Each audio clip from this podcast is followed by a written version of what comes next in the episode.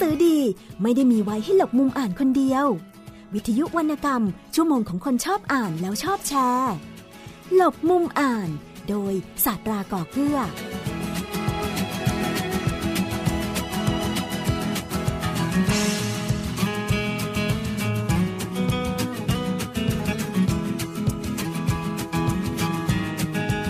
สวัสดีครับคุณผู้ฟังครับ กลับมาพบกับผมสัตราก่อเกลือลาที่นี่รายการหลบมุมอ่าน ทางวิทยุไทย PBS คุณผู้ฟังสามารถติดตามรับฟังรายการของเรากันได้ครับ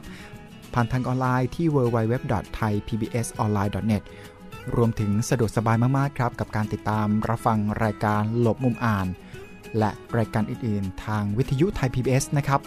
ผ่านทางสมาร์ทโฟนของคุณผู้ฟังครับ ไม่ว่าจะเป็นระบบ iOS และ Android ดาวน์โหลดครับแอปพลิเคชันของไทย PBS ไว้เลยนะครับ เพื่อที่จะติดตามรายการของเรารวมถึงข่าวสาร และก็ข้อมูลต่างๆ จากไทย PBS ที่จะเป็นประโยชน์และทำให้คุณผู้ฟังนั้น ทันสถานการณ์อยู่ตลอด 24 ชั่วโมง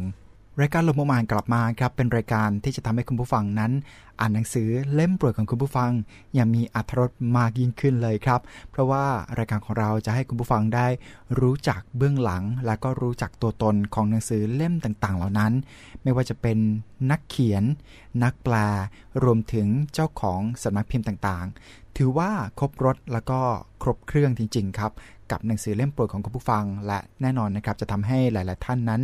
รู้จักกับหนังสือปกใหม่ ๆ มากยิ่งขึ้นด้วยรายการของเราถือว่าเป็นวิทยุวรรณกรรมครับที่จะทำให้หลาย ๆ ท่านนั้นมีความรักแล้วก็สามารถค้นหาหนังสือเล่มโปรด เพื่อที่คุณผู้ฟังจะได้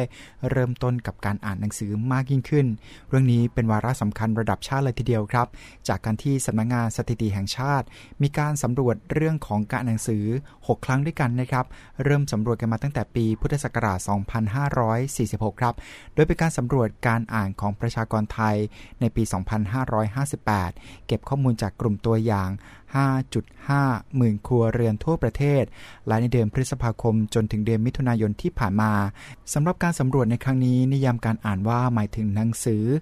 และบทความทุกประเภททั้งรูปแบบกระดาษ และสื่ออิเล็กทรอนิกส์ครับ ไม่นับข้อความเป็นการโต้ตอบในรูปแบบของการสนทนาอันนั้นจะไม่นับครับแล้วก็ไม่นับการอ่านในเวลาทำงานหรือว่าการอ่านในเวลาเรียน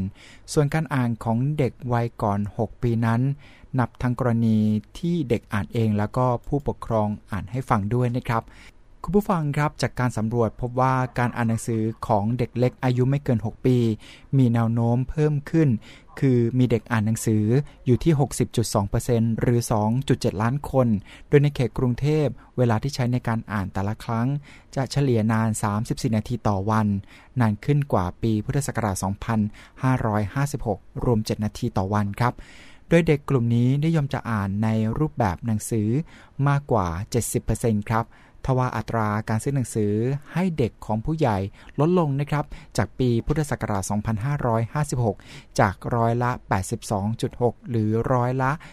78.5 ซึ่งอาจจะเป็นผลจากการรณรงค์เมื่อปีพุทธศักราช 2556 ทั้งนี้ถ้าเกิดดูแนวโน้ม จากอดีตจะพบว่าผู้ใหญ่ซื้อหนังสือให้เด็กเพิ่มมากขึ้นทุกปีครับ นอกจากนี้ยังพบว่าเด็กผู้ชายอ่านหนังสือน้อยกว่า ส่วนสาเหตุที่เด็กไม่อ่านหนังสืออันดับหนึ่งนะครับนั่นก็คือ มองว่าเด็กนั้นเล็กเกินไปรองลงมาก็คือ เด็กอ่านหนังสือไม่ออก เด็กชอบดูโทรทัศน์มากกว่าตามลำดับครับ ส่วนเด็กผู้หญิงไม่อ่านหนังสือ เพราะว่าเป็นเด็กที่เล็กเกินไปเหตุผลรองลงมานั่นก็คือไม่มีเวลาอ่าน รวมถึงชอบดูโทรทัศน์มากกว่า ไม่อ่านหรือไม่สนใจแล้วก็อ่านไม่ออกตามลำดับ คุณผู้ฟังครับในส่วนของกลุ่มที่มีอายุ 6 ปีขึ้นไป พบว่ายิ่งการศึกษาสูงจะมีอัตราการอ่านสูง ถ้าดูจากแนวโน้ม ตั้งแต่ปีพุทธศักราช 2554 ถึง 2558 จะพบว่ามีอัตราการอ่านเพิ่มขึ้นนะครับ โดยปี 2558 พบว่าคนไทยนั้นอ่านหนังสือร้อยละ 77.7 หรือ 48.4 ล้าน ซึ่งอยู่ในเขตของกรุงเทพมหานครมากที่สุด พื้นที่ภาคอีสานน้อยที่สุดครับ ต่อกันที่ประเภทของหนังสือกันบ้างนะครับสำหรับหนังสือที่อ่านมากที่สุดอันดับหนึ่งครับ หนังสือพิมพ์รองลงมาคือสื่อออนไลน์ บทความทั่วไป วารสาร หนังสือคำสอนทางศาสนา นิตยสาร หนังสืออ่านเล่น หนังสือการ์ตูน แบบเรียนตามลำดับครับ ทั้งนี้หนังสือที่เป็นรูปแบบที่คนนิยมมากที่สุด แล้วก็รองลงมาคือสื่อออนไลน์ เว็บไซต์ ประเภทของเนื้อหาที่คนนิยมมากที่สุดนั่นก็คือข่าว รองลงมาคือสารคดี ความรู้ทั่วไป บันเทิงคำสอนทางศาสนา บทสวดมนต์และอื่นๆ ตามลำดับครับคุณผู้ฟังครับสิ่งที่น่าสนใจคือเวลาในการอ่านที่เพิ่มจากปีพุทธศักราช 2556 จาก 37 นาทีต่อวันเป็น 66 นาทีต่อวัน แรงจูงใจในการอ่านสำคัญ จากการสำรวจพบมากที่สุดนั่นก็คืออ่านเพราะรักหนังสือ รองลงมาคือครูอาจารย์ ครอบครัวส่งเสริมให้รักการอ่าน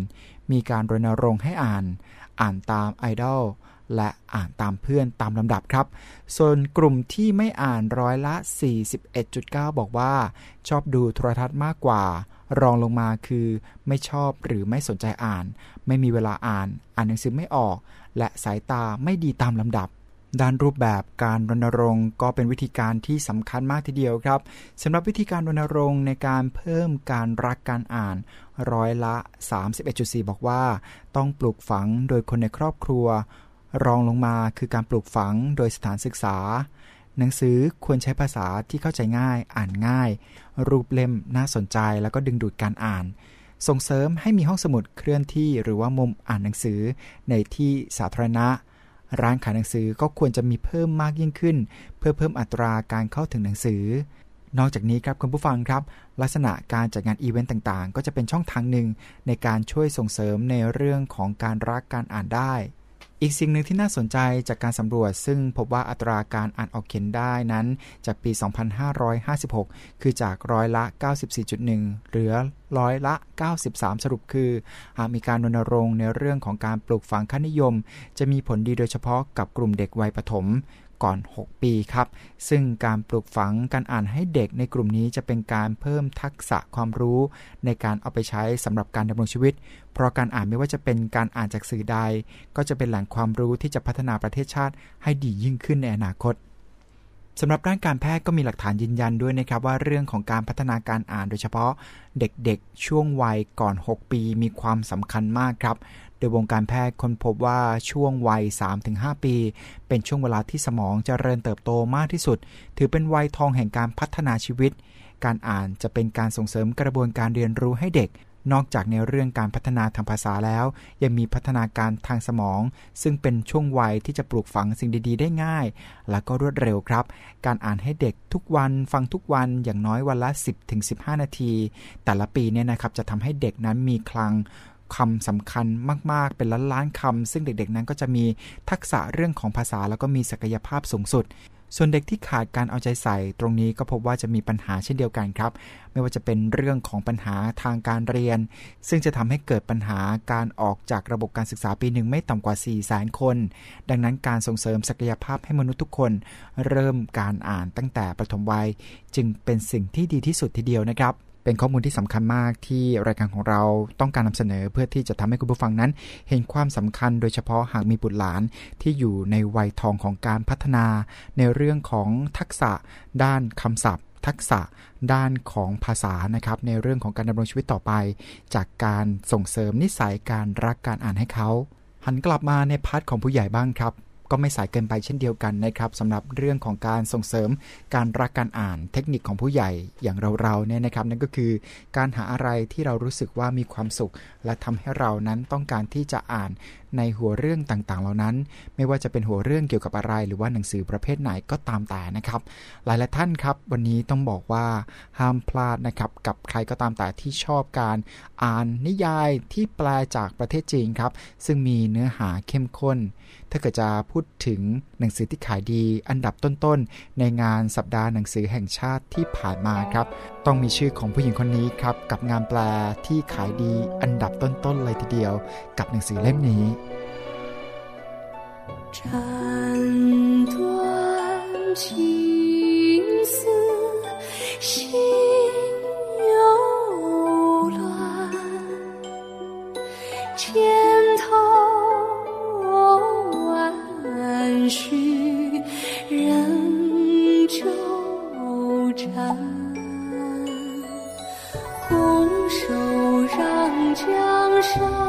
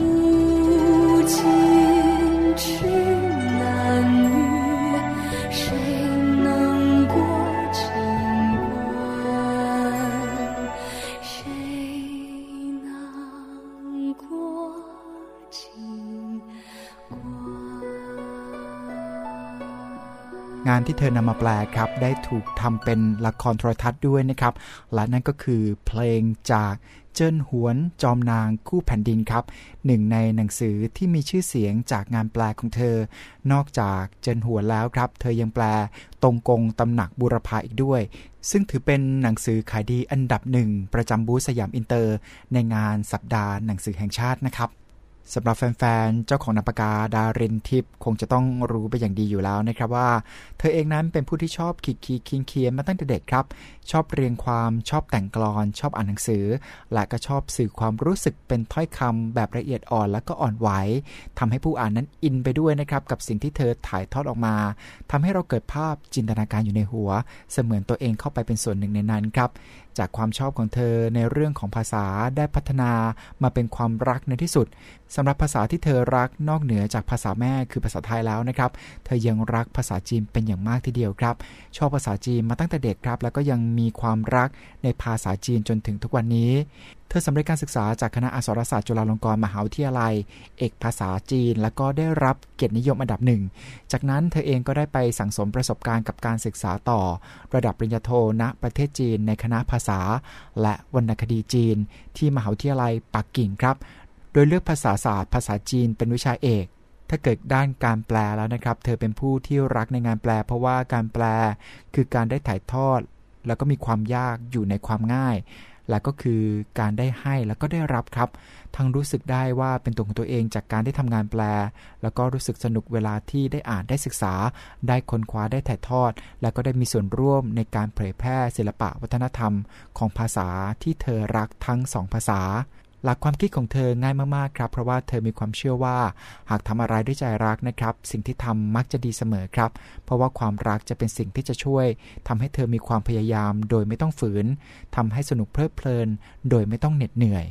วันนี้เราจะได้มารู้จักตัวตนของเธอครับ รวมถึงเบื้องลึกเบื้องหลัง วิธีคิดวิธีการทำงาน เรียกว่าหมดเปลือกเลยทีเดียวนะครับ กว่าจะมีหนังสือเล่มโปรดที่ทำให้แฟนๆ นั้นติดตามตลอดครับ แม้ว่าหนังสือจะจบไปแล้ว แต่ว่าแหม หนังไม่จบนะครับ ยังมีคนตามต่อกันในแฟนเพจ ตามกันเม้นตามกันอ่านมากมายหลากหลายรอบทีเดียวจากงานแปลของเธอครับ วันนี้เราจะได้ไปฟังการพูดคุยระหว่างผมกับคุณวดีทิพย์เอื้อพงธเนศหรือเจ้าของนามปากกาดารินทิพย์ครับ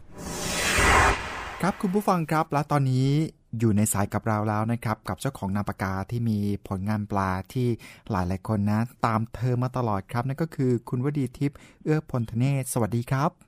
สวัสดีค่ะครับ ก่อนที่จะมาถึงผลงานหนังสือเล่มล่าสุดนะครับ เราจะมารู้จักตัวตนกันก่อนเพราะว่ารายการของเราจะทำให้คุณผู้ฟัง ได้รู้จักตัวตนของนักแปลมากยิ่งขึ้นด้วยนะครับ ขออนุญาตเรียกคุณดาละกัน หรือว่าคุณทิพย์ดีครับทิพย์ดีกว่าคุณทิพย์นะครับ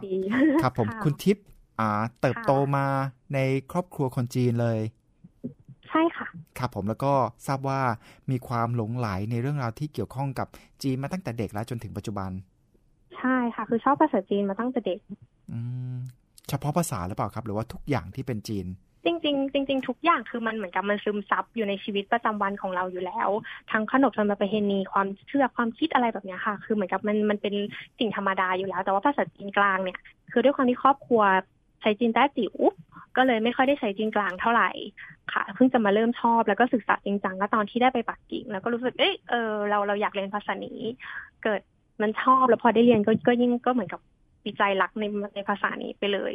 ครับค่ะ แล้วตอนที่เรียนอักษรศาสตร์จุฬาล่ะครับ ตอนนั้นเรียนในสาขาอะไรครับ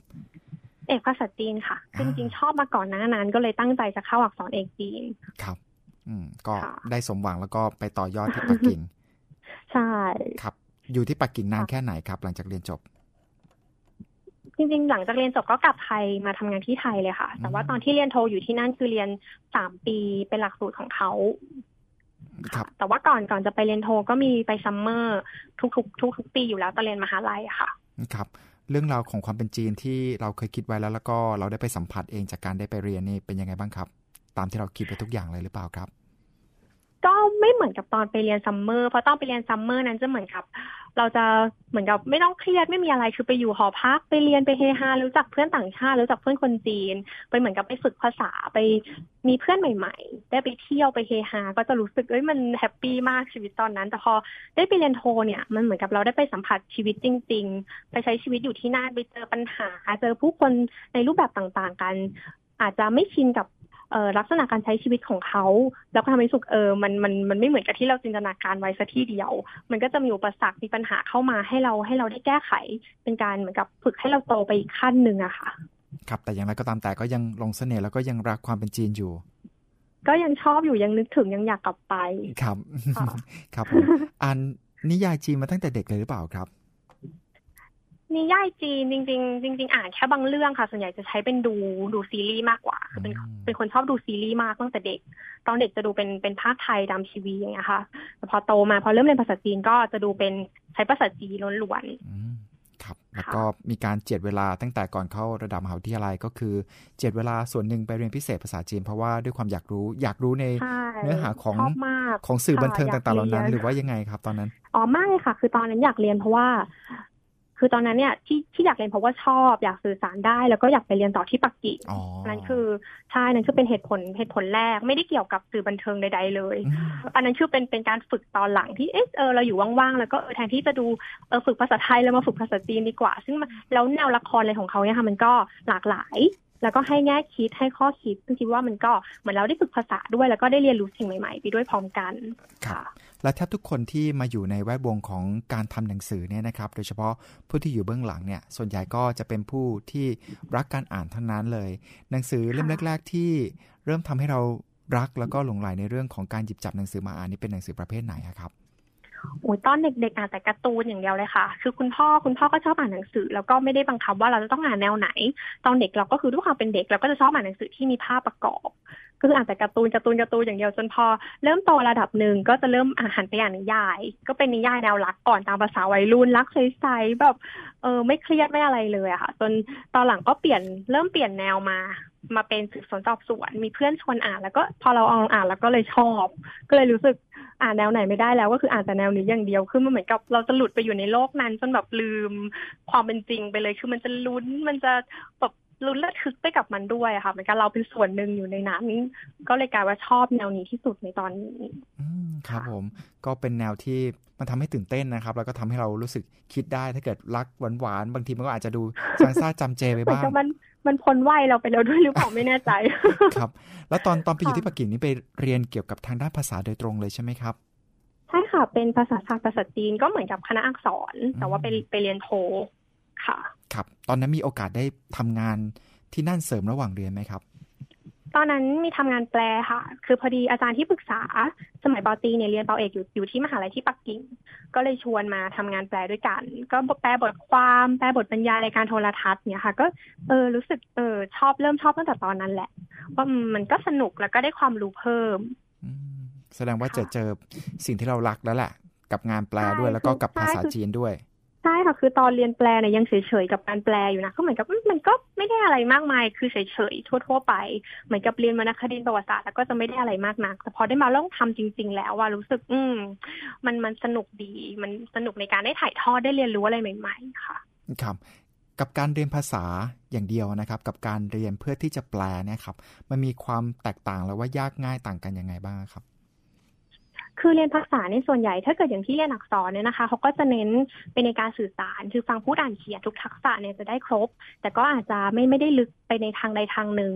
ถ้าลึกไปก็คืออาจจะกลายเป็นสมัยเรียนปโท แล้วก็จะเจาะไปว่าเราจะเรียนด้านไหนการแปลก็เหมือนการตอนปตีเนี่ยก็จะเรียนแค่พื้นฐานให้พอรู้ว่าเออหลักทฤษฎีการแปลเป็นยังไงใช้วิธีไหนอะไรคือข้อห้ามอะไรคือข้อจำกัด ค่ะ ส่วนถ้าเป็นปอโทเนี่ยก็จะเจาะลึกไปในการแปลเลยแต่ส่วนตอนตอนที่ชิปเรียนปอโทเนี่ยไม่ไม่ได้เรียนเรื่องการแปลมาก็เลย ให้คำตอบตรงนี้ไม่ไม่ได้ว่าการเรียนปอโท ในการสายการแปลเนี่ยเป็นยังไงบ้างแต่ที่คือในส่วนตัวนะคะ กับที่เป็นนักแปลเนี่ยคือรู้สึกว่า คนจะเป็นนักแปลเนี่ยอาจจะไม่ต้องจบด้านการแปลมาโดยตรงก็ได้ ขอเพียงมีใจรัก แล้วก็ มีความรู้ในทั้งสองภาษาอย่างดี แล้วก็เป็นนักอ่านรู้จักใช้ภาษารู้จักถ่ายทอดที่ว่าก็สามารถเป็นได้เหมือนกันค่ะ ครับ ก็อยู่ที่การขวนขวายแล้วก็อยู่ที่การสะสมทักษะ มันก็จะสามารถทำให้เราช่ำชอง แล้วก็สามารถแปลได้ ใช่ค่ะคือเป็นนักแปลจะต้องไม่หยุดนิ่งกับการหาความรู้จะต้องเอ่อเป็นนักอ่านด้วยแล้วก็หาความรู้ใหม่ๆ เพราะว่าการแปลเนี่ยเราจะได้เจอแนวต่างๆ กันซึ่งจะมีความรู้เฉพาะทางมากมาย ซึ่งเราอาจจะไม่เคยอ่านไม่เคยสัมผัสมาเลยเราก็ต้องไปหาความรู้ตรงนี้เพิ่มเติมค่ะครับแหล่งความรู้ที่หาเพิ่มเติมอยู่ตลอดเวลา คือแหล่งที่ไหนบ้างครับ มีมีหาทางอินเทอร์เน็ตบ่อย แล้วก็หาหนังสือค่ะ หาหนังสือในในแนวที่ที่เราเกี่ยวข้องกับการแปลมาอ่านแล้วก็ไม่ก็ถามผู้เชี่ยวชาญด้านนี้ อาจจะมีเพื่อนทำงานด้านนี้ แล้วก็ไปถามจากเขาได้ค่ะ ครับผมตอนที่เราได้มาอยู่ในสายงานนี้อย่างเต็มตัวแล้วเนี่ยครับ เรามีนักแปลท่านไหนที่เป็นนักแปลที่เป็นไอดอลของเราบ้างหรือเปล่าครับ หรือว่าเป็นนักแปลที่เรายึดเอามาเป็นแบบอย่างในการที่ทำงานในด้านนี้อืมสำหรับทิปนะคะทิปทิปเคารพอาจารย์นอนพลัส ค่ะจะเพราะว่ารู้จักเป็นการส่วนตัวด้วย แล้วเมื่อได้รู้จักจะรู้สึกว่าคืออาจารย์อาจารย์เก่งมาก แล้วก็เป็นคนที่ไม่ถือตัวเป็นคนที่ใจดี พร้อมจะให้คำแนะนำเสมอ ค่ะ คือเหมือนกับเรารู้สึกว่าเนี่ยแหละคือไอดอลของเราคืออาจารย์เก่ง แล้วก็พยายามจะหาความรู้ตลอดเวลาถ่อมตัวแล้วก็คือจะไม่ไม่ไม่เห็นไม่ถือตัวว่าตัวเองแปลมานานแล้ว เป็นผู้เชี่ยวชาญแล้วจะไม่มีอย่างนั้นเลยค่ะอาจารย์จะพร้อมจะให้คำแนะนำเสมอ ก็เคยคิดว่าอยากจะทำแบบนี้ อยากจะทำไม่ได้แบบอาจารย์ คือคอยคว้าหาความรู้ไปเรื่อยๆพัฒนาฝีมือตัวเองไปเรื่อยๆอะค่ะ ครับ คิดว่าคนต้องการที่จะมาสู่สายอาชีพนี้เยอะมากน้อยแค่ไหนครับเท่าที่ได้เคยสัมผัสก็มีมีเยอะเหมือนกันนะคะ คือก็อยู่ในกลุ่มนักแปลที่อยู่ใน Facebook ก็เหมือนกันจะมีนักแปลอิสระเยอะมากแต่ว่าเหมือนส่วนใหญ่ที่ที่ได้พบเนี่ยก็จะเป็นแปลทั่วไปมากกว่าที่จะแปลนิยายโดยเฉพาะอะค่ะ คือในวงนิยายนี่อาจจะมีไม่มากนัก อยากจะเป็นแปลบทความแปลเออบททางทางเอ่อทางการมากกว่า ที่ที่จะมาเจาะลึกนิยายอย่างเดียวอะค่ะ ครับ งานแปลไม่ใช่เรื่องง่าย ๆ นะครับ เป็นงานที่โหดและหินเหมือนกัน โดยเฉพาะในเรื่องของเวลาที่มีการจำกัดว่าต้องการผลงานเหล่านี้แล้วในช่วงเวลาจำกัด มีการบริหารจัดการอย่างไรบ้างครับ แล้วในส่วนตัวคิดว่ามันมันเครียดเกินไปหรือเปล่า หรือว่าเรามีวิธีการจัดการกับมันอย่างไรให้ไม่กลายเป็นเรื่องเครียด ก็จริงๆต้องต้องคุยกับทางสำนักพิมพ์ก่อนนะคะ คุยกับทางบอกกว่าเอองานแต่ละเรื่องแต่ละเล่มเนี่ย เราเออสามารถใช้เวลาเท่าไหร่กำหนดส่งยังไง คือต้องคุยรายละเอียดให้ให้ให้ให้เรียบร้อยก่อน เราค่อยมาวางแผนของเราเองว่า เออ เราจะแปลวันนี้จะแปลกี่หน้าจะแปลถึงบทไหนอะไรยังไง แล้วก็ทำให้ได้ตามนั้น คืออย่าผัดวันประกันพรุ่งเอาไว้ก่อนตอนนี้ไม่มีอารมณ์อย่าเพิ่งทำเลย คือคือเป็นนักแปลจะเป็นอย่างนั้นไม่ได้ คือจะต้องมีวินัยในตัวเองจะต้องฝึกในจุดนี้ เพราะว่านักแปลเป็นอาชีพที่อยู่กับตัวเองค่ะ ไม่มีใครมากวดขัน ไม่มีใครมาคอยจี้คอยบังคับ จะไม่มีเลย เราจะต้องรู้จักควบคุมตัวเอง รู้จักเออ งานของเรามันจะต้องเสร็จตามตามกำหนด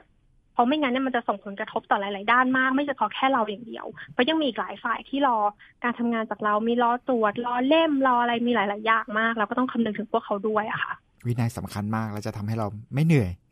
แล้วก็มีเวลาเป็นของตัวเองด้วยนะครับ ใช่ค่ะครับผมมาถึงผลงานเล่มล่าสุดกันบ้างครับ เล่มล่าสุดของคุณทิพย์นี่คือเล่มไหนครับค่ะตอนนี้ที่เพิ่งออกไปในงานหนังสือนะคะ ก็มีเรื่องตองกงตำหนักบุรพา แต่ละเรื่องแต่ละเล่มเนี่ยครับเรามีโอกาสได้เลือกเรื่องในลักษณะที่เราสนใจบ้างหรือเปล่าครับ กับการที่มาทำงานแปลอืมจริงๆ ก็จะได้คุยกับบอกก่อนอยู่แล้วนะคะ ว่าเออเราชอบอ่านแนวไหน เราอยากแปลแนวไหนถนัดแนวไหนก็จะมีคุยกันก่อนแล้ว ค่ะ แล้วพอมีงานเข้ามาเนี่ยบอกก็จะมาถามให้เราลองอ่านให้ลองคุยกับเราดูว่าเออเราโอเคไหมเราอยากลองทำดูไหมเราทำไหวไหมก็จะมีการคุยกันก่อน ที่จะเริ่มแปลค่ะ ส่วนตัวชอบอะไรมากมากที่สุดครับ จริงๆจริงๆถ้าชอบอ่านเนี่ยชอบสืบสวนสอบสวนครับแต่ว่าตอนแปลเนี่ยรู้สึกจะอินกับกับในรั้วในวังมากกว่าไม่รู้ทำไมเหมือนกันคือไม่เคยอ่านแนวนี้เลยนะคะ แต่พอมาลองมาลองอ่านลองไปรู้สึกเอ้ยเรารู้สึกอินอินมากจนแบบ คืออ่านไปร้องไห้ไปแปลไปร้องไห้ไปนี่คือเกิดเป็นประจำคือก็ไม่รู้ทำไมอาจจะเพราะว่าคนเขียนเขาบรรยายความรู้สึกที่ที่ทำให้เราเข้าถึงได้มากอะค่ะแล้วก็ตัวดำเนินเรื่องเนี่ยเป็นผู้หญิง ก็เลยรู้สึกว่ามันมันเราอิน เข้าถึงมากส่วนสืบสวนที่ทิปแปลเนี่ย ตัวดำเนินเรื่องเนี่ยเป็นผู้ชายก็เลยเราอะบางอย่างเราอาจจะยังเข้าไม่ถึงความคิดผู้ชาย หรือว่าสำนวนการใช้ภาษาของเขาเนี่ยเราอาจจะยังเข้าไม่ถึงมากก็ต้องทำการบ้านเยอะหน่อยค่ะ ครับ ผมก็เลยดูจะอินเป็นพิเศษนะครับอย่างอินมากอย่างเล่มล่าสุดเนี่ยครับ เป็นบุพาบุพาแห่งรักนะครับตรงกงเนี่ยกี่เล่มจบด้วยกันครับหนังสือชุดนี้สองเล่มจบค่ะสองเล่มจบเลย แล้วค่ะบอกเล่าเรื่องราวที่เป็นยังไงบ้างครับ ลองเล่าย่อๆให้ฟังสักนิดนึง เรื่องย่อเป็นเรื่องราวเกี่ยวกับเออรัชทายาทค่ะรัชทายาทกับองค์หญิงบางแคว้นซึ่งต้องแต่งงานกันเพราะว่าเอ่อเหตุผลทางการเมืองแต่งงานแบบเชิงสปันทำไมตีกันค่ะ แล้วก็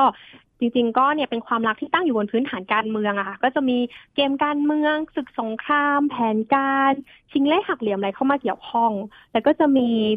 ความลับบางอย่างที่พระนางเนี่ย ลืมเลือนไปชั่วขณะ แล้ววันหนึ่งก็จำขึ้นมาได้ แล้วเราก็ต้องไปติดตามว่า แล้วหลังจากนั้นจะเกิดอะไรขึ้นต่อไป พวกเขาจะตัดสินใจยังไงจะได้ลงเอยกันไหม หรือว่าเกิดอะไรขึ้นต่อไปก็ต้องไปร่วมหาคำตอบด้วยกันค่ะ มีโอกาสเสียน้ำตาไหมครับจริงๆจริงๆเรื่องนี้ก็ค่อนข้างดราม่าอยู่ครับก็ก็ต้องลองอ่านดูละกันไม่สปอยอืมสองเล่มเท่านั้นเองนะครับ แล้วก็ค่ะ หยิบจับได้สะดวกทีเดียวนะครับ ไม่หนาจนใช่เกินไปรับด้รอวงยว่าแป๊บเดียวอ่านแป๊บเดียวจบเลยค่ะ เพราะว่าจะวางไม่ลงอยู่แล้วอืมครับ ผมส่วนอีก ถ้าเกิดอย่างเรื่องตรงกงเนี่ยนะครับอะสองค่ะเล่มจบอย่างเงี้ยครับ เบื้องหลังการทำงานนี่ ให้กำหนดระยะเวลาตัวเองเท่าไหร่ครับ ที่สามารถทำออกมาคลอดเป็นสองเล่มนี้ได้สองเล่มจบเนี่ยครับประมาณเดือนนิดๆค่ะตรงกง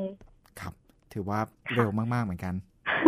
เร่งเร่งออกให้ให้ทันผู้อ่านเพราะเดี๋ยวออกมาเล่มหนึ่งเดี๋ยวผู้อ่านจะจะลงแดงก่อน ก็เลยออกมาพร้อมกันเลยใช่เพราะจะมีเสียงค่ะน้ำร้องตลอดเวลานะครับ ตามกระทู้ค่ะต่างๆนะครับ แล้วเจ็ดอาถรรพ์ค่ะแล้วครับใช้เวลานานไหมครับหนาทีเดียวเล่มนี้ อันนี้ใช้สองสามเดือนนะคะอืมครับผมเพราะว่าเพราะว่ายากแล้วก็หนามากครับศัพท์บางคำครับอย่างถ้าเกิดในแนวในรั้วในวังเนี่ยครับ มันมีคำศัพท์บางบางอย่างหรือเปล่าครับ ที่เราจะต้องมีการค้นหาเพิ่มเติม ในการที่จะมาใช่ผนวกในการแปลใช่ค่ะ ส่วนใหญ่เป็นพวกชื่อตำแหน่งหรือว่าศัพท์เฉพาะอย่างเงี้ยค่ะ ก็คือเราก็ต้องไปหาว่า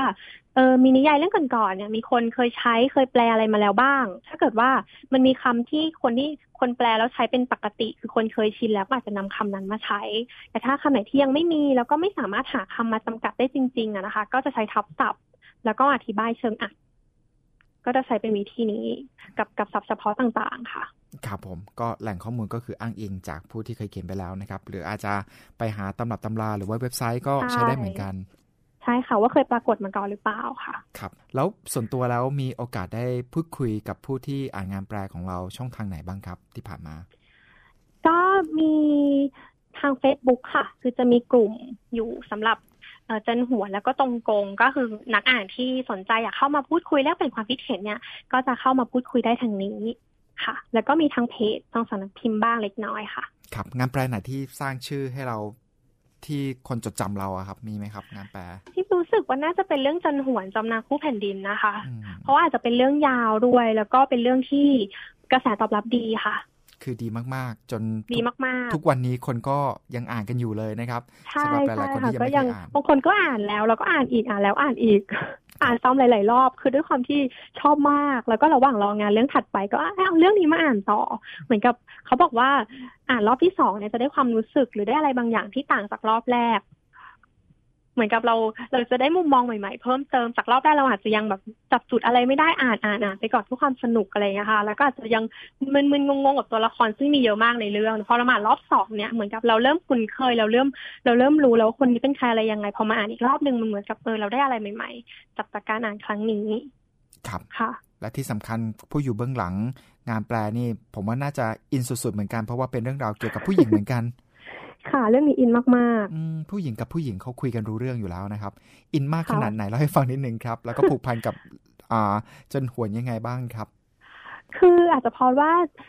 ทำทำงานแปลจนหัวเนี่ยคือทำทุกวันเกือบปีอะค่ะครับเหมือนกับเป็นส่วนหนึ่งในชีวิตไปเหมือนกับ รู้สึกว่าตัวละครในเรื่องเนี่ยไม่ไม่ใช่เป็นแค่ตัวละครสำหรับพีปอะเหมือนกับเป็นคนรู้จัก บางตัวนี่คือปรากฏเรื่อยๆจะรู้สึกเหมือนเป็นเพื่อน เป็นส่วนหนึ่งจนพอมาแปลจบเรารู้สึกเหมือนมันใจหายมันเฮ้ยมันมันจบแล้วนะคือ นักอ่านยังบอกเลยว่าอยากให้มีอีกสักหลายๆเล่มคือนักแปลนี่รู้สึกยิ่งกว่านั้นอีกว่าเออเรายังอยากแปลไปต่อคือมันมันมันยังเหมือนความรู้สึกเรายังไม่จบใช่ค่ะมันแบบอินมากค่ะ ครับผมแล้วถ้าเกิดถามถึงเกล็ดละครับ ที่ได้จากเจนหวนที่เรารู้สึกว่าแหมมันสามารถเอามาเป็นแนวคิดดีๆสำหรับเราได้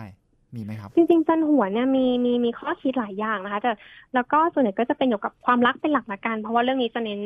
คือตัวละครเอกเนี่ย คือเขาจะเชื่อมั่นในความรักเพียงหนึ่งเดียวมากแต่ว่าชีวิตของเขาเนี่ยทำให้ได้เจอความรักที่ที่ที่เป็นความทุกข์อะ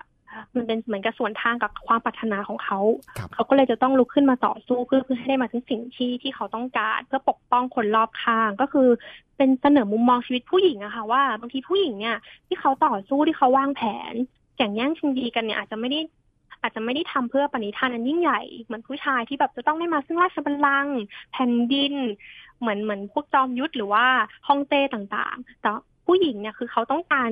ทำต้องการต่อสู้เนี่ยเพื่อปกป้องคนที่เขารัก ก็เหมือนกับเป็นมุมมองอีกอีกมุมหนึ่งของของผู้หญิงที่ว่าสิ่งเล็กๆเช่นความรักเนี่ยทำให้เขาก็ทำสิ่งที่ยิ่งใหญ่ได้อะค่ะครับนอกเหนือจาก feedback ที่เป็นการพูดคุยในเรื่องราวที่เกี่ยวกับเนื้อหากับสิ่งที่เราแปลแล้วครับ มีเรื่องอื่นๆไหมครับ ที่พูดคุยระหว่างผู้แปลแล้วก็ผู้อ่านเองในผ่านทางโซเชียลนะครับ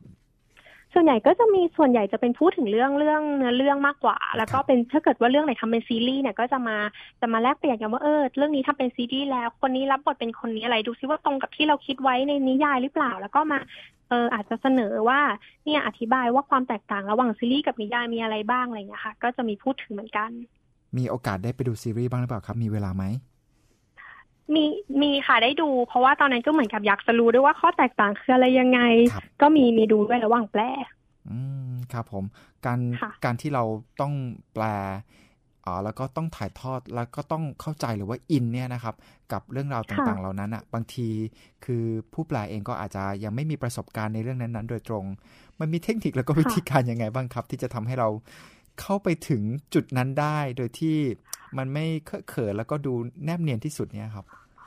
จริงๆจริงๆตอนที่ทิพย์อ่านอะทิพย์ก็รู้สึกเป็นส่วนหนึ่งแล้วนะอาจจะเพราะว่าการบรรยายของเขาเนี่ยมันทำให้เรา มันละเอียดอ่อนจนทำให้เรารู้สึกว่าเราเป็นส่วนหนึ่งได้ครับแต่ถ้าเกิดบางฉากไหนจริง ๆ ที่เราแบบไม่ถนัดจริงๆไม่รู้จะถ่ายทอดออกมายังไงจริงๆก็อาจจะใช้วิธีอ่านอ่านอ่านให้มากขึ้นนะคะอ่านให้เรารู้สึกเคยชินคุ้นชินกับการใช้สำนวนภาษาต่างๆเหล่านั้น เพื่อจะได้ถ่ายทอดออกมาให้ให้ตรง แล้วก็ให้ให้ผู้อ่านเนี่ยรู้สึกไม่ไม่ติดขัดเวลาอ่าน ก็จะใช้วิธีอ่านเพิ่ม แต่ก็เราสำนวนภาษาหลายๆรอบหน่อยถ้ารู้สึกบางทีอ่านแล้วอาจจะเอ้ยยังไม่ใช่แล้วก็เออลองลองเปลี่ยนรูปแบบการใช้ภาษาดูค่ะ ก็ต้องใช้วิธีฝึกฝนอืมอ่านเยอะๆค่ะ ครับ ปัจจุบันมีงานแปลกี่เล่มด้วยกันแล้วอะครับ ในนามปากกาหลายของคุณทิพย์หลายเล่มมากนับเป็นเรื่องดีกว่า ของสยามอินเตอร์เนี่ยจะมีจริง ๆ เรื่องแรกไม่ใช่เจินหวนเรื่องแรกเป็นเรื่องผู้พิทักษ์สองโลกอันนั้นจะเป็นแนววัยรุ่นค่ะ จะเป็นแนวแฟนตาซีปราบผี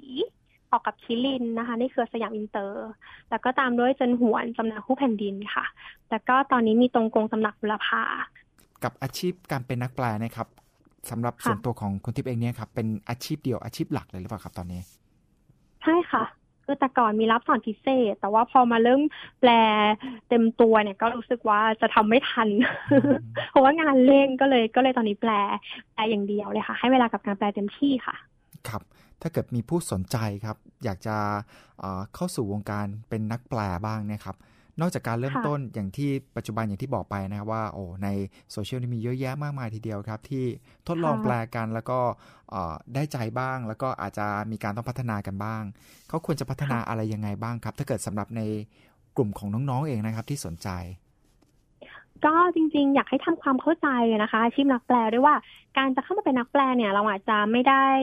แปลในแนวที่เราชอบอย่างเดียว แนวที่เราถนัดอย่างเดียว เราอาจจะได้แปลแนวที่ยากมากๆแน วที่เราไม่ถนัดหรือว่าแนวที่เราไม่เคยสัมผัสมาก่อนเลยนี่ก็ต้องเข้าใจว่าอาจจะเจอแบบนั้น เพราะฉะนั้นคนจะเป็นนักแปลก็ต้องไม่หยุดนิ่งกับการหาความรู้จะต้องขยันอ่าน ขยันหาความรู้ขยันถาม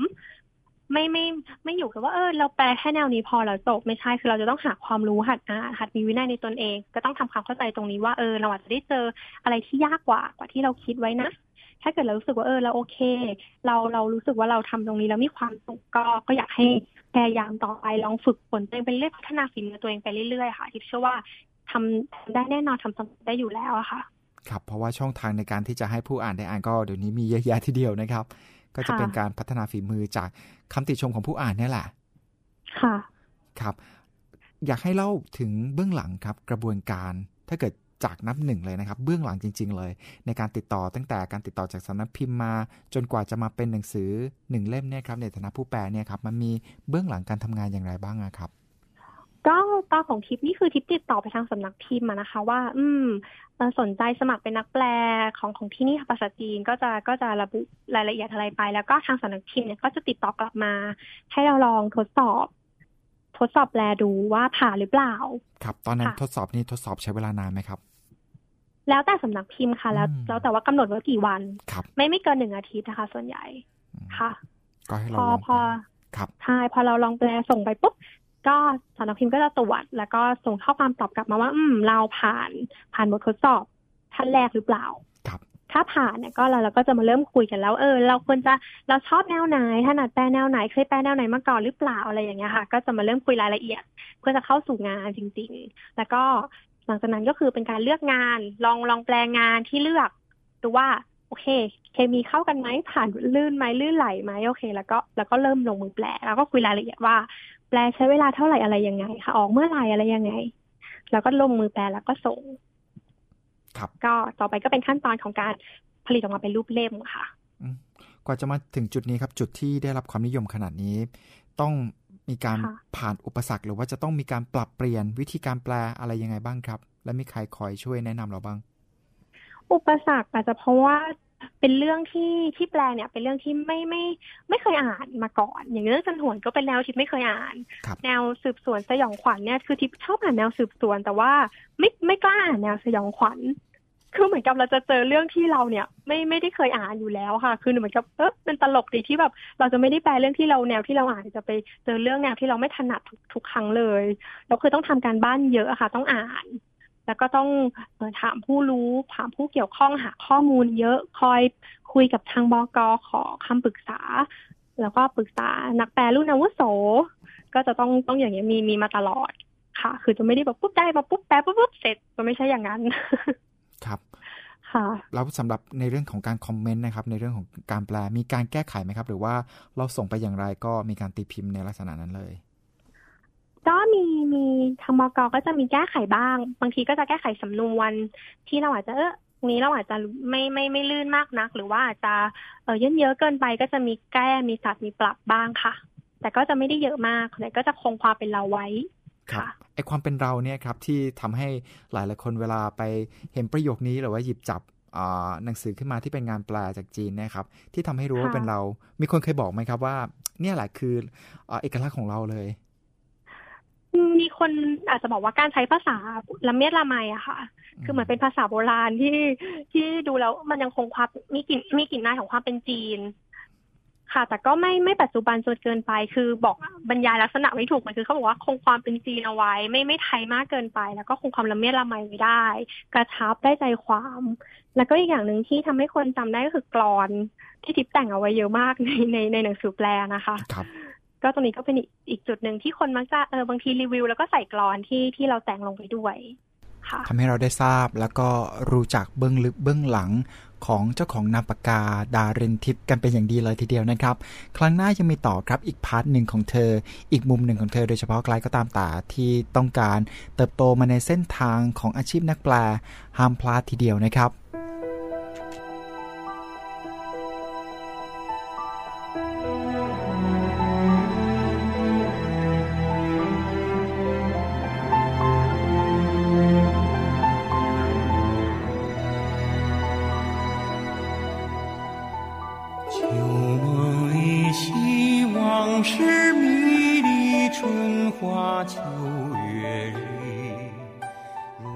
เปิดเพลงนี้เอาใจแฟนๆ คุณดารินทิพย์นะครับ แล้วก็แฟนๆ ของเจินหวนจอมนางคู่แผ่นดินครับ เพราะว่าถึงแม้ว่าไม่ว่าจะหนังสือก็จบไปแล้ว ละครก็จบไปแล้ว แต่ว่าผู้อ่านนั้นไม่จบจริงๆ ครับ มีการหยิบกลับนำมาอ่านใหม่หลายๆ ครั้ง แล้วก็ยังมีการนำมาพูดคุย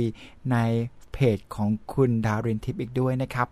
นี่แหละครับต้องบอกว่า พอเราเจอหนังสือเล่มที่เราปรดปราน เราก็จะมีความเพลิดเพลิน แล้วก็มีความสุขกับการอ่านเหมือนคำกล่าวที่คุณดารินทิพย์ได้บอกเอาไว้นะครับว่า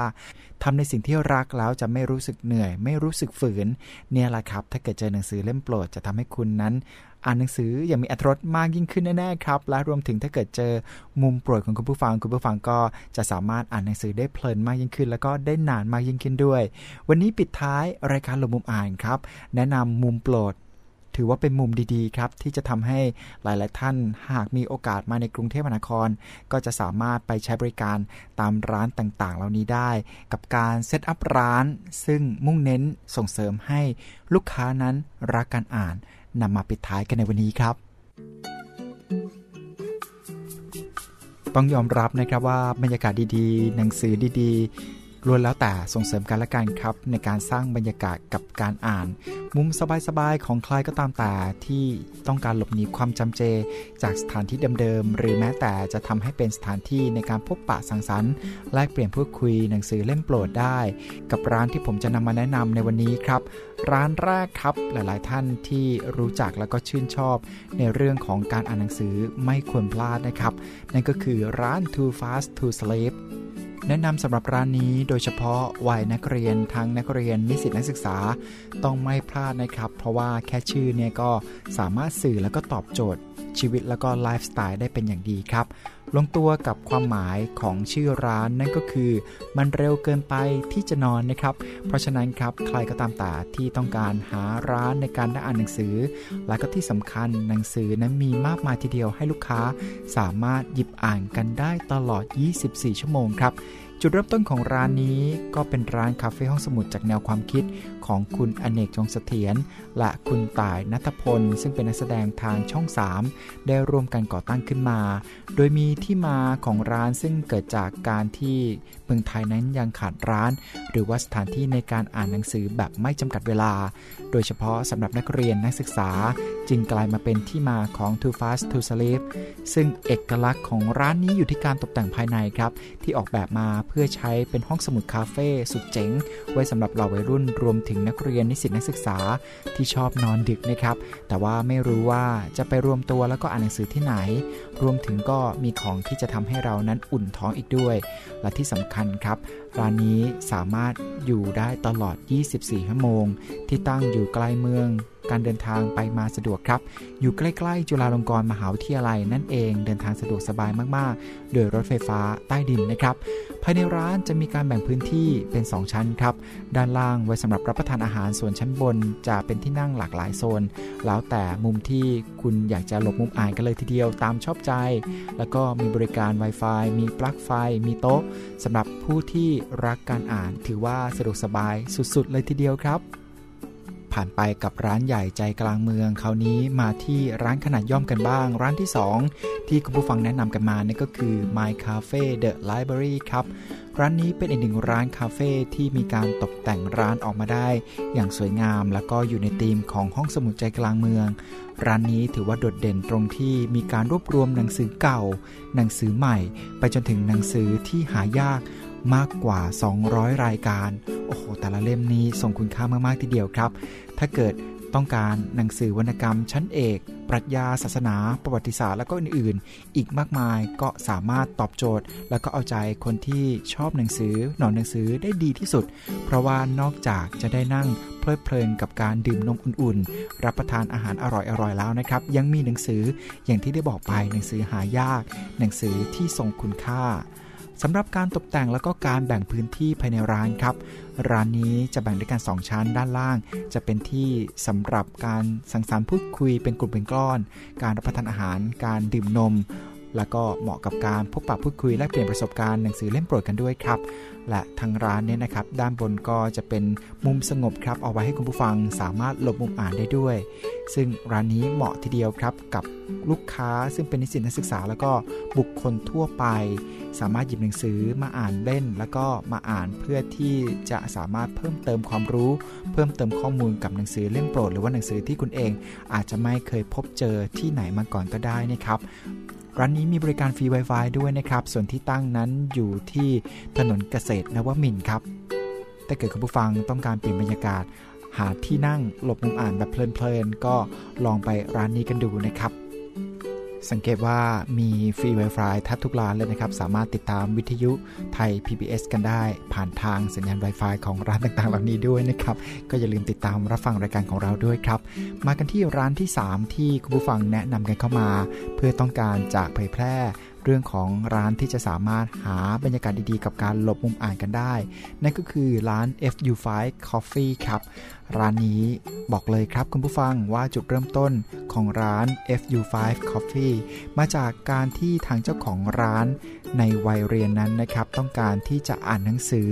ในร้านที่ขายเครื่องดื่ม แต่ว่าร้านที่ขายเครื่องดื่ม ส่วนใหญ่ก็เปิดบริการแบบจำกัดเวลา และต้องถือว่าปิดเร็วเกินไปสำหรับบางร้าน จนทำให้เกิดการขัดจังหวะระหว่างการอ่านหนังสือดังนั้นจากประสบการณ์นี้ที่เจ้าของร้านประสบพบเจอ เพราะว่าเจ้าของนั้นเป็นผู้ที่รักแล้วก็เห็นคุณค่าในเรื่องของการอ่านหนังสือ จึงทำให้เขาผุดไอเดียขึ้นมาว่าต้องการร้านที่จะสามารถตอบโจทย์ผู้ที่เป็นวัยนักเรียนนักศึกษา แล้วก็บุคคลทั่วไปที่ต้องการอ่านหนังสือตลอด 24 ชั่วโมง แล้วก็ไม่มีช่วงเวลาในการมาขัดจังหวะกับเวลาที่สะดวกที่สุดในการลงมุมอ่านนะครับ ทั้งยังร้านนี้มีคอนเซปต์ร้านที่ชัดเจนครับ แล้วก็มีพื้นที่ที่ต้องบอกว่าใช้ความคิดในการออกแบบมาทำให้เพลิดเพลินสายตา แล้วก็เน้นที่ความสงบเงียบส่วนตัวทำให้คนที่ร้านนี้สามารถอ่านหนังสือ แล้วก็มีสมาธิอยู่กับหนังสือเล่มโปรดกันได้ ตลอด 24 ชั่วโมงอย่างเต็มที่ ถือได้ว่าเข้ามาแล้วนะครับจะอยู่ เหมือนในบ้านของเราเลยทีเดียวครับ บรรยากาศภายในร้านนั้นจะเน้นความโล่งสบายนะครับ ถ้าเกิดคุณผู้ฟังได้มีโอกาสเห็นภาพเหมือนกับผม เหมือนกับการที่เรานั้นได้อยู่ในสถานที่ที่ไม่อึดอัดครับ แล้วก็ที่สำคัญบรรยากาศนั้นเย็นฉ่ำสบายด้วยเครื่องปรับอากาศ และแน่นอนนะครับ ความเงียบสงบ แล้วก็ความเป็นกันเองของเจ้าของร้าน จึงเป็นเสน่ห์ที่ทำให้คุณผู้ฟังหลาย ๆ ท่านติดใจ แล้วก็แนะนำเข้ามา สำหรับที่ตั้งของร้านนี้ครับ อยู่ที่ถนนเพชรบุรีตัดใหม่ ใกล้ๆคอนโดทรูทองหล่อนะครับ ติดกับถนนเพชรบุรีตัดใหม่นั่นเองครับ ยังเหลืออีก 2 ร้านที่คุณผู้ฟังแนะนำเข้ามากับการสร้างบรรยากาศ การอ่านหนังสือของคุณผู้ฟังนะครับร้านที่ 4 ชื่อว่าร้านติงแทงครับ ร้านนี้มีความโดดเด่น และก็มีความแตกต่างจากร้านอื่นๆที่ได้แนะนำคุณผู้ฟังกันไปครับ เพราะว่าร้านแห่งนี้เป็นการรวมกิจกรรม รวมนิทรรศการรวมถึงเป็นศูนย์รวมของโครงการอีกด้วย การตกแต่งร้านก็ปลอดโปร่งโล่งสบายครับ แล้วก็มีการจัดพื้นที่อย่างชัดเจน ไม่ว่าจะเป็นโซฟาสำหรับการทำการบ้าน การพูดคุย การทำกิจกรรม รวมถึงโซนของห้องสมุด แล้วก็มีหนังสือเอาไว้บริการ ให้ผู้ที่รักการอ่านสามารถอ่านหนังสือเล่มโปรด ของคุณผู้ฟังเอง หรือว่าจะหยิบจับจากร้านก็ได้นะครับ ส่วนพื้นที่ที่เป็นไฮไลท์แล้วก็เป็นโซนที่ไม่เหมือนใครนั่นก็คือ out of box ครับ เป็นพื้นที่ที่ให้คนมาสามารถร่วมกันช่วยเหลือสังคมได้ด้วยการเป็นส่วนรวมของโครงการคืนน้ำใจสู่สังคมเรียกว่า ได้อิ่มใจกับการอ่านหนังสือแล้วก็ยังได้อิ่มบุญกันอีกด้วย ร้านนี้ที่ตั้งอยู่ที่ถนนนางลิ้นจี่ตรงข้ามมหาวิทยาลัย ราชมงคลเทคนิคกรุงเทพประตูเข้าทางฝั่งถนนนางลิ้นจี่ครับ ปิดท้ายกับบรรยากาศที่ทำให้คุณผู้ฟังนั้นเหมือนได้อ่านหนังสือณต่างประเทศเลย ไม่ต้องไปซื้อตั๋วเครื่องบินหรือว่าเดินทางไปไหนครับ อยู่ในกรุงเทพนี่แหละกับร้าน Out by Sometimes ากคุณผู้ฟังสนใจบรรยากาศการนั่งอ่านหนังสือที่ให้บรรยากาศเหมือนกับคุณผู้ฟังอยู่ในต่างประเทศแล้วแล้วก็ต้องมาที่ร้านนี้ครับ Out by Sometimes ที่ตกแต่งออกมาอยู่ในสไตล์อังกฤษ และคุณผู้ฟังก็จะเห็นนะครับสัญลักษณ์ของร้าน ซึ่งเป็นชื่อร้านนั่นแหละ นั่นก็คือนกฮูกครับ เพราะว่าเจ้านกฮูกเนี่ยนะครับมีความหมายว่าไม่หลับไม่นอน หรือว่า never stop ตอบโจทย์ความต้องการของผู้ที่ต้องการนั่งอ่านหนังสือเล่มโปรดได้อย่างไม่จำกัดเวลา เพราะว่าทางร้านเปิดให้บริการตลอด 24 ชั่วโมง เหมาะกับกลุ่มที่เลิกงานตอนค่ำๆดึกๆ และต้องการหาร้านนั่งพูดคุยสบายๆ รวมถึงนักเรียนนักศึกษาที่มองหาร้านที่จะสามารถทำกิจกรรมกันได้แบบปลอดภัยนะครับ พร้อมกับการติวเข้มในช่วงสอบได้อีกด้วยครับ ร้านนี้ก็เหมาะครับกับใครก็ตามแต่ที่ต้องการเปลี่ยนบรรยากาศแบบไทยๆเป็นสไตล์อังกฤษก็เชิญได้ที่ซอยเจริญใจครับ ซึ่งอยู่ทางเข้าซอยกมัย12 หรือว่าเจริญใจประมาณ 200 เมตรนะครับและนี่คือร้านที่จะทำให้คุณผู้ฟังนั้นหลบมุมอ่านแล้วก็เพลิดเพลินกับหนังสือเล่มโปรดของคุณผู้ฟังมากยิ่งขึ้น ขอบคุณข้อมูลจากคุณผู้ฟังด้วยนะครับที่มาช่วยรีวิวแล้วก็ต้องการแนะนำแล้วก็บอกต่อให้กับคุณผู้ฟังท่านอื่นๆครับและนี่ก็คือรายการหลบมุมอ่านในวันนี้ครับ วันนี้หมดเวลาแล้วครับ ขอบพระคุณสำหรับการติดตามรับฟัง ผมสตรากอเกื้อและทีมงาน สวัสดีครับ